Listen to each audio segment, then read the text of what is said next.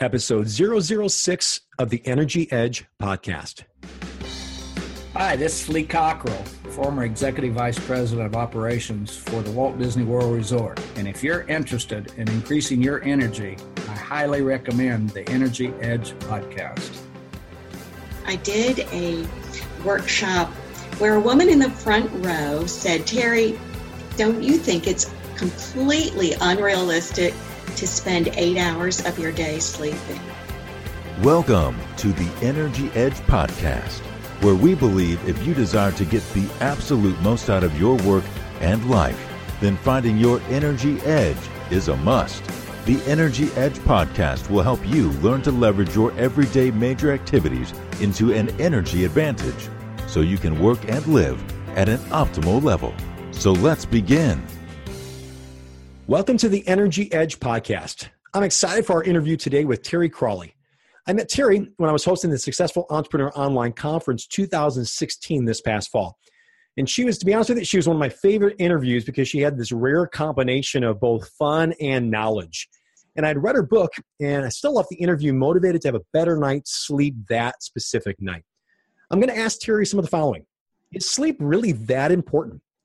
Does it really matter what time we go to sleep? Does caffeine affect our sleep? And much, much more. And it's go time.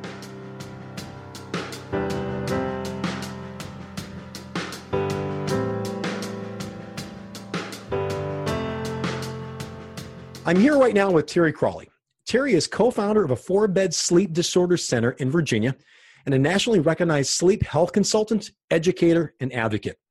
Her work in the field of sleep medicine has ranged from patient care to clinical research and continuing education for nurses.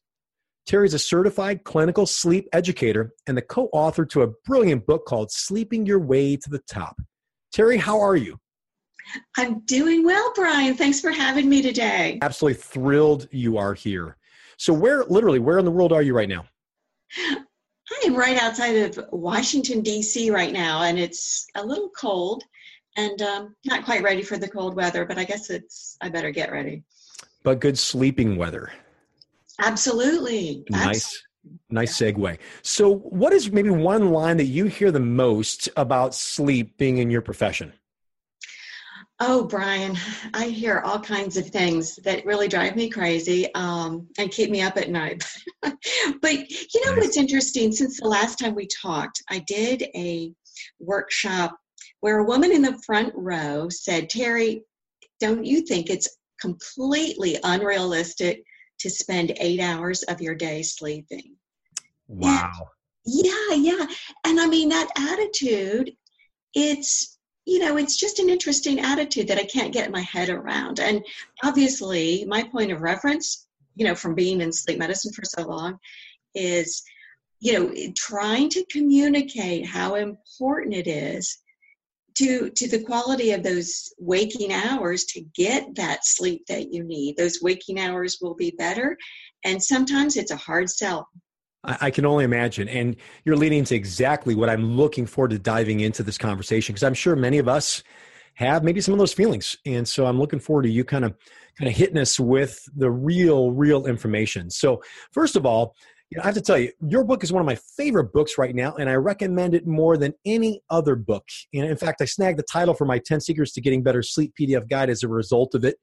And I just, I love some of your creative titles that you have uh, in the book. And, uh, you know, for example, Trumping Sleep, which, uh, you know, little did you know, you know, he'd be present at the time after you had written this book. um, I, I, mean, some of them that like, not now, I'm tired. Um, you are what you sleep. Uh, get a room, sleep envy. I'm good in bed, sleep, drugs, and rock and roll. So I just I can't wait to talk a little bit more about the book. But I just wanted you to know just how much I really, really enjoyed the book.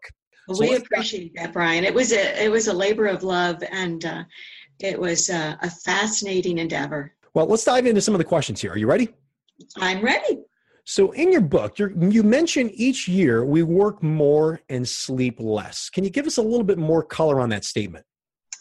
Yeah, I mean, I think there's a combination of um, some bad attitudes about sleep, longer work hours, long commutes, and then we've got the electronic devices that really have encroached upon, I mean, all aspects of our lives, but on our sleep time um, primarily. And these things are affecting our sleep time and really affecting our lives. So I think it's a stopping point, you know, that we, a place where we need to stop and say, what is going on here? What is going to happen to us if we continue down this path of not getting the sleep we need to, to function? And, you know, there's there's health repercussions, there's cognitive repercussions. So I think we need to take a good hard look at what we're doing to sleep and what it's doing to us if we're not getting that. And um, look at this from a really um, serious public health problem. The CDC has come out to say that more than a third of us are not getting the sleep we need um, on a regular basis. And that's a scary statistic, Brian. Um, it should all give us pause. You know, we really have to stop and think what is this going to do to us? What is it? What has it done to us? So then what is some of the science behind the importance of sleep? Obviously, we're not getting enough sleep, and we'll talk in a couple questions from now. You know, does it matter what time we go to sleep and the length of time? But what's some of the science that really affects us uh, if we're not sleeping and why it's so important? Oh yeah, I mean it's amazing research out there now. It's fascinating research. You know, um, sleep medicine is a relatively new discipline, only been around about sixty years or so. So it's exciting in that sense because there's new research coming out all the time, but we're finding out just how important it is to us. A lot of things are going on in our minds and our bodies when we sleep. It's not just sort of a time when we're down, not, not where nothing's happening. I think maybe that's what we used to think um, a long time ago. So anyway, there's a lot of things going on in our brain. Um, some of the research indicates that it's actually clearing out some waste products and toxins in the brain when we sleep. Um, there's hormones going, you know, a lot of hormonal activity going on when we sleep, um, repair. And so I think almost, you know, uh, on a regular basis, we're getting new and exciting information just about how important sleep is. And you mentioned in the book a little bit about that it it actually affects our, our moral decisions and our ethical behavior. So, can you talk a little bit about that? Yes, I mean, it goes so far beyond, you know, our physical health. Um, our mental health is tightly wrapped up in sleep. And I think so many aspects of our personality and our, you know, just, yes, just as you pointed out, our ethic, ethics are affected, morals, our relationships are affected outlook um, is is affected. You know, I love the connection between sufficient sleep and resilience. And a really interesting quote I ran across a couple months ago, um, and I'm, I'm not sure who to attribute this to, but they said sleep is Kevlar of the for the mind. So you think of Kevlar for the mind. I mean, that's so amazing. I mean, how sleep can just make you look at things differently. You can be more optimistic if you're well rested. Um, just have general well-being, happier, less less moody, more self-regulation, more self-control. Um, you're more coordinated when you're well rested. You have better judgment. You tend to make better decisions. You tend to have better problem solving skills. You're more creative. You learn better. Um, you know, think of those things and how they affect our waking hours. I think just connecting sufficient sleep to the quality of waking hours, the quality of our life, and you know everything we can achieve and our full potential is affected by sleep. You know, and that's fascinating too because you know I'm assuming a lot of us are not very accurate judges of how tired we are on a consistent basis. Is is that accurate? That's a great point because so many of us and so many of the sleep deprived people that I've worked with just lose their point of reference. Or they say, Well gosh, Terry, I'm in my forties now, you know, I'm I'm supposed to be tired or what what else can I expect? Or or they're saying, you know, I'm doing just fine. And I'm looking at someone across the conference table with, you know, their eyes half closed and acting a little loopy and i'm thinking no you're not doing fine but you you think you're doing fine. And that's the funny thing about sleep deprivation. It leaves you with no real insight into how impaired you may be. Um, whereas maybe someone who has had too much to drink, they can see it sometimes more clearly. They can see their impairments, or they can say, Oh, I'm stumbling, better not drive, or I started slurring my words. There's a little bit of insight there, whereas sleep deprived people may not see it. They're used to it, they've acclimated it to it. Um, so it's just not self apparent, but it's often apparent in other people and people around them. They'll say, Gosh, you're irritable what's happened to you your you know your mood isn't what it should be or used to be so you know it, there's some funny things tied into it where sometimes we're just not good judges of how we're feeling and how we're sleeping and that's a great example. I mean, compared it to somebody who's drinking, and a lot of times you've got other people around you, and it's maybe more of an isolated situation versus somebody who is sleep deprived. Obviously, it's a very personal thing, something that only we can do. And if we've been doing it, like you said, for a long period of time of being sleep deprived, we may not know the difference because it's kind of been the new normal. So, what is the correlation then between optimal performance and sleep, considering that we're really not good judges of whether we're tired or not? So, you talk about the, the correlation between the two, performance and sleep? Yeah, you know, and I think people fail to realize that given all the benefits that the research has shown us pretty clearly all these incredible benefits of sleep. But you know, there people think, well, I'm I'm doing okay and I'm getting enough or I don't have time. And see, there's a constant battle, Brian, with the time spent sleeping. You know, people think, well, if I want to perform optimally, do my best, achieve the most, feel the best, um, you know, just just live the best life possible. I need the most hours possible.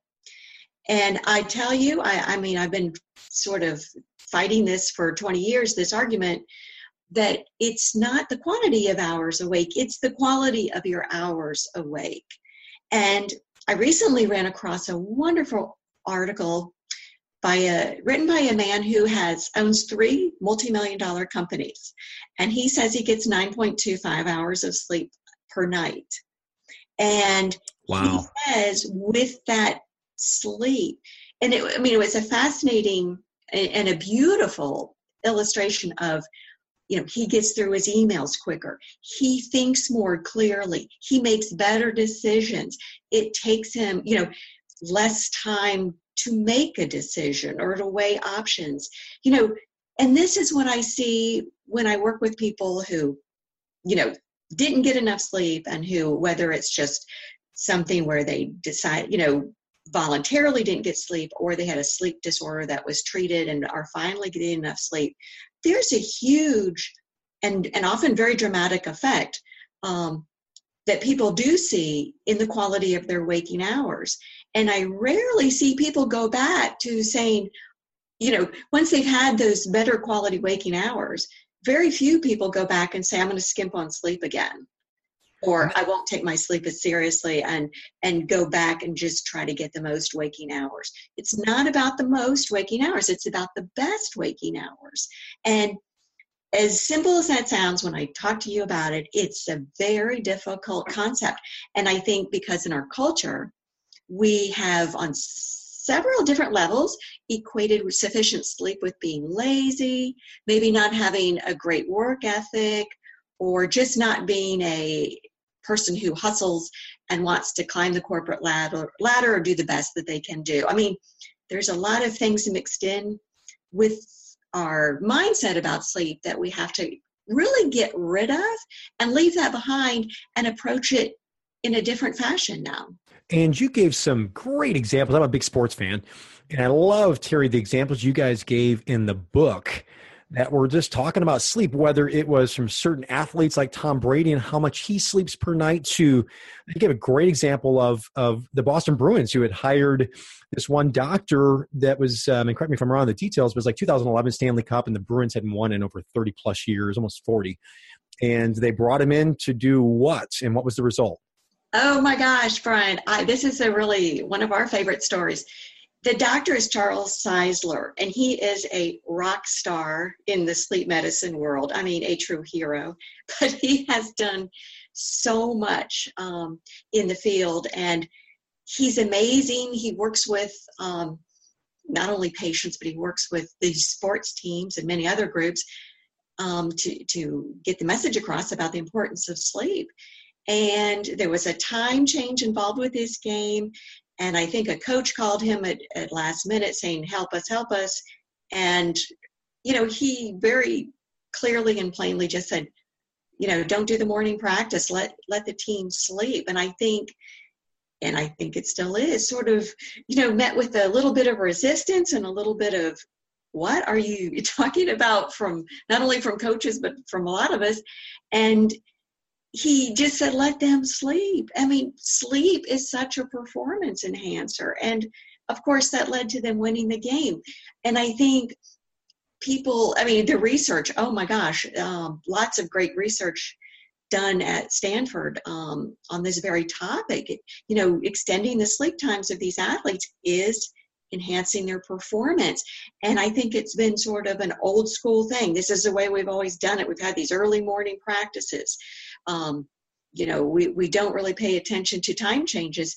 And Dr. Czeisler, I think, has been instrumental in saying, let's just rethink this whole thing and rethink the way we look at sleep and now really view it as the performance enhancer that it is and um, it may sound simple, but it's quite effective.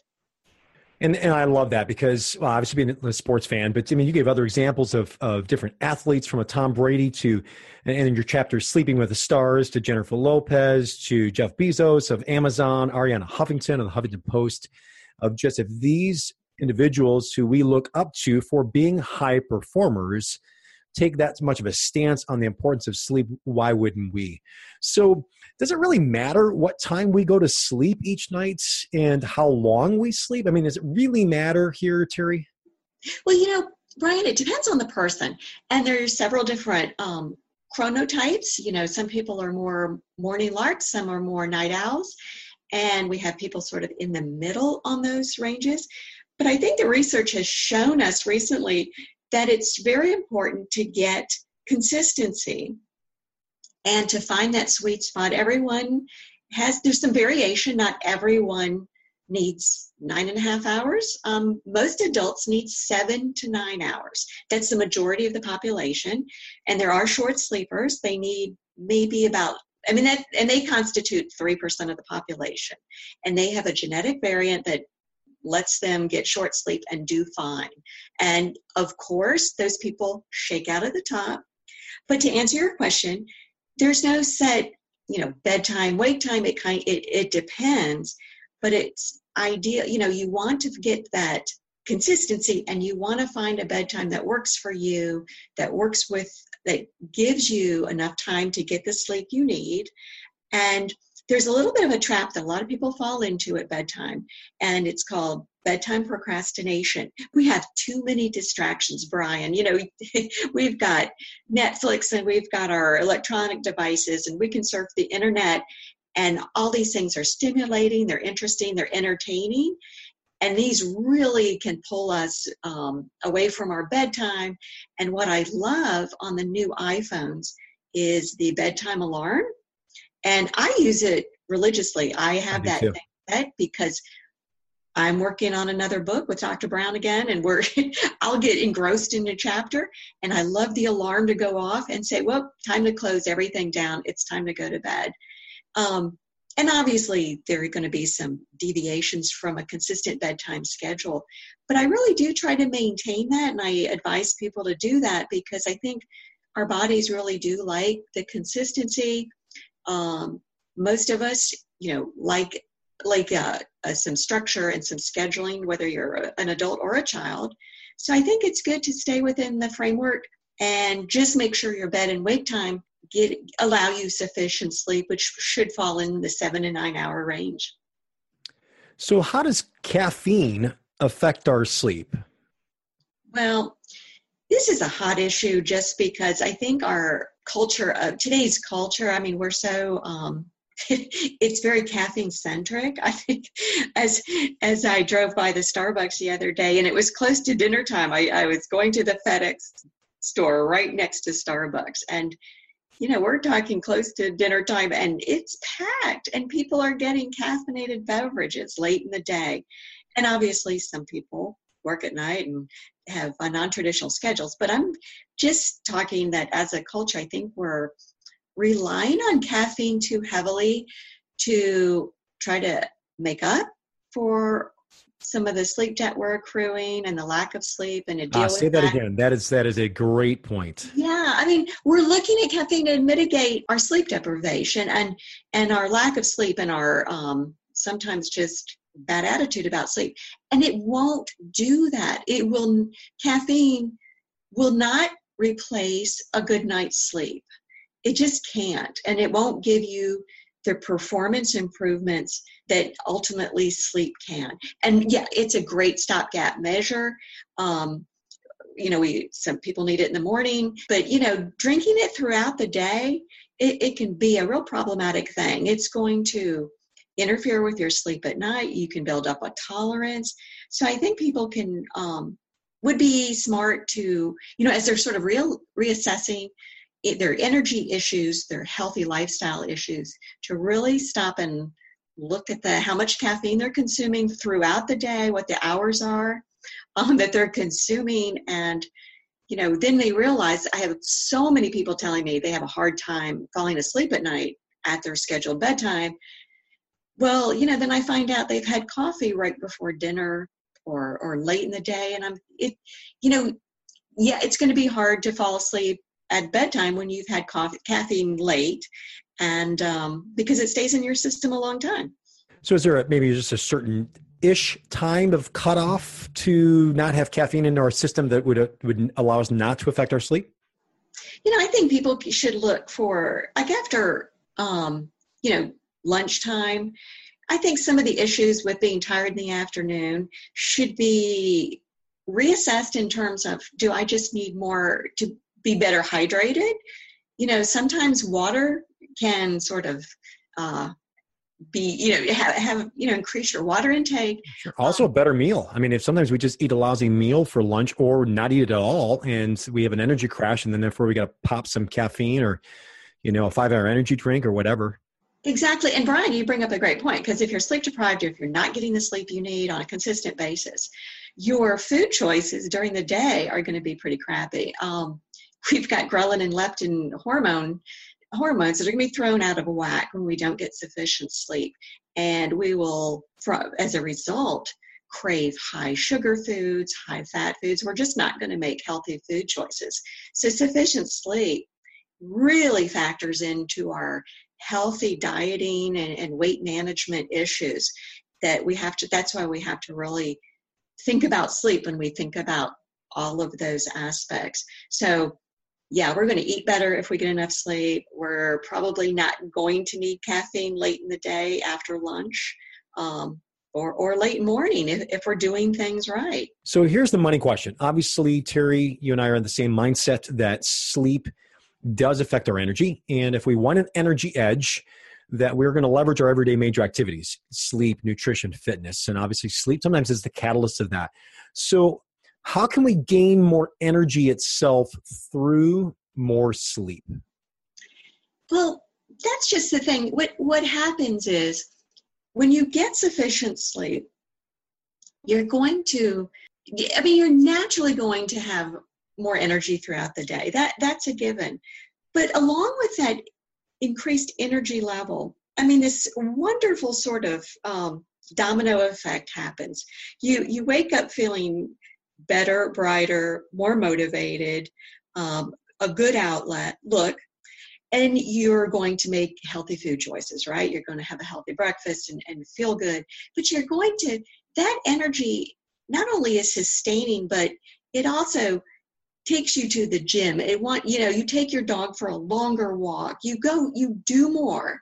And when you do that and, and you all these things occur then you sleep better the next night. I mean it's so, ironic how that works huh? It's cyclical. It is. And and so people sort of get you know well okay where do i start? How do i implement this? What's and i tell people the best thing you can do if you want more energy, we all want more energy. And that's why I, I love all the work you're doing in this field. I mean, it's the ticket to to a better life and, and better quality of life and, and achieving more and really reaching our full potential. So to start, start with sufficient sleep. You know, don't don't try to hit the gym if you, if you're tired or or you're just not functioning at your peak. Start get the sleep thing down. Get get and get plenty of sleep a night. Turn off the electronics an hour before bedtime. Get to bed on time. Don't be distracted. Don't stay up late. You know, really, it's a make, make that decision that you want to have a better life and I mean, it's a really it's it's a small thing to have to do, but when you get that sleep, you'll see this unbelievable chain of events that leads to incredible energy and change in your life that happens in a very short time frame. So start with the sleep, and then the do the activities that that follow that you'll have the you know that you'll want to do. And then the, the sleep keeps improving. And as the sleep quality improves the daytime energy increases and improves. So it, it's a wonderful thing. And once it is in place it'll likely stay in place i love it terry and uh, i could not agree more so what is a closing thought you could leave us today well you know brian i just want people to have an open mind it's um, I know it, I can make it sound simple to tell people to get their sleep, but I get a lot of pushback, which I think is um, interesting. I'm not sure why. I think it's sort of, you know, well, it's always the way it's been, or this is how I view sleep. But for 2017, for people that really want to make energy, um, you know, improve their energy levels and make that um, a, a really important aspect of their lives, to really give sleep a chance. I mean, give it the time, make time for it, start with it, schedule your day around it, and see how much better things can get. So I guess just keep an open mind and give it a try. And I think people will be pleasantly surprised to see how easy it is and how much better they'll feel. Excellent. Terry Cralle here, co author of the book Sleeping Your Way to the Top. I could not recommend it more. It'll be in the show notes for you to get a copy as well. And uh, Terry, hopefully you'll allow me to have you as a consistent guest on the show. Oh, I'd love that, Brian. Thank you so much. Hey, and thanks for uh, not uh, oversleeping and uh, making the interview. Appreciate that. Anytime. Take care, my friend. Bye. We believe sleep is foundational to develop an energy edge. It's challenging enough to be productive and creative, especially when you're tired or even exhausted. But what if you had a quick guide to give you a jumpstart, something to point you in the right direction? That's the exact reason for the sleep guide called Sleep Your Way to the Top 10 Secrets to Getting Better Sleep. To download your free copy, visit www.energyedgepodcast.com that was www.energyedgepodcast.com. You can also find the link in the show notes. Now, back to the podcast. What a great interview. Thank you so much, Terry Cralle. I think we could have heard from her for hours. You know, and it wouldn't have put me to sleep. Yeah, no pun intended, right? Maybe all pun intended. But I would highly recommend her book. I, I would get it. I think it's a great book. So, this is the point in the podcast where we do a quick summary of the interview that was just broadcast and what we call the interview breakdown, which will lead us to what now or the takeaways because Brian and I are big believers of one thing at a time. So we want to give you a few practical tips to get your energy edge on. So, Treva, from the interview, what, what was the biggest takeaway or an aha moment you had listening to Terry Cralle? Yeah, I, I loved it. It was it was hard because there were so many different things to talk about, right? But I would say the cascading effect or the chain of events, both positive and negative about sleep. So she talked about when we get sleep, then we have more energy, then we're making better decisions, and we're ma- making better food choices, and then you know, uh, wow, we have more energy to exercise, right? And then we end up getting a better night's sleep because we're tired. So I love that positive cascading effect, but there was also the negative, right? So we don't make very good decisions. We end up with maybe some relational issues and not good food choices, and then we end up doing the caffeine, and then you know it's just it's this cascading effect. So I love when she said, "Just give sleep a chance." And you're exactly right. If we cascade the wrong way, it could put us into the exhaustion cycle, which is episode 003. And if we do it the right way, it puts us in the energy cycle, episode 005. Treva, my biggest takeaway or aha moment was just how very few people who see benefits of sleep rarely go back to being sleep deprived. How simple yet revolutionary that's because most of us never even get to the point where we see the true benefits. But if we do, and when we do, we'll choose never to go back to being sleep deprived again. Absolutely. And if and if they haven't heard about the green pill, I would go back and listen to an, a podcast and understand what the pill that we're talking about. It's great. So let's move on to the what now from the interview. Number one is this make your sleep consistent. And I love how Terry Cralle mentioned that she's not diehard on exactly what time you need to go to sleep or even wake up, but to start having a consistent bedtime and schedule around it. I absolutely love that, and I just couldn't agree more. Yeah, and I would say the second one um, is caffeine. So let's back up caffeine a little bit.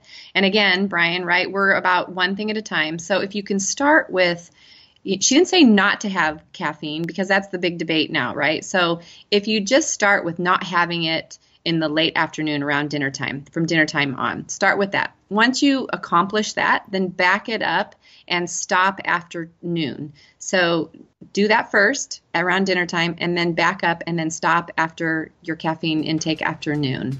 Well, that wraps up episode 006, and we thank Terry Cralle for joining us. Go buy her book. Definitely not a sleeper, if you know what I mean. A preview for episode 007 is The Secret Shame of High Performing Professionals. So, are you curious what that secret shame is? Well, it's not what you may think, so listen in and find out. Thanks for making it to this point in the episode. We're going to try and do better next time.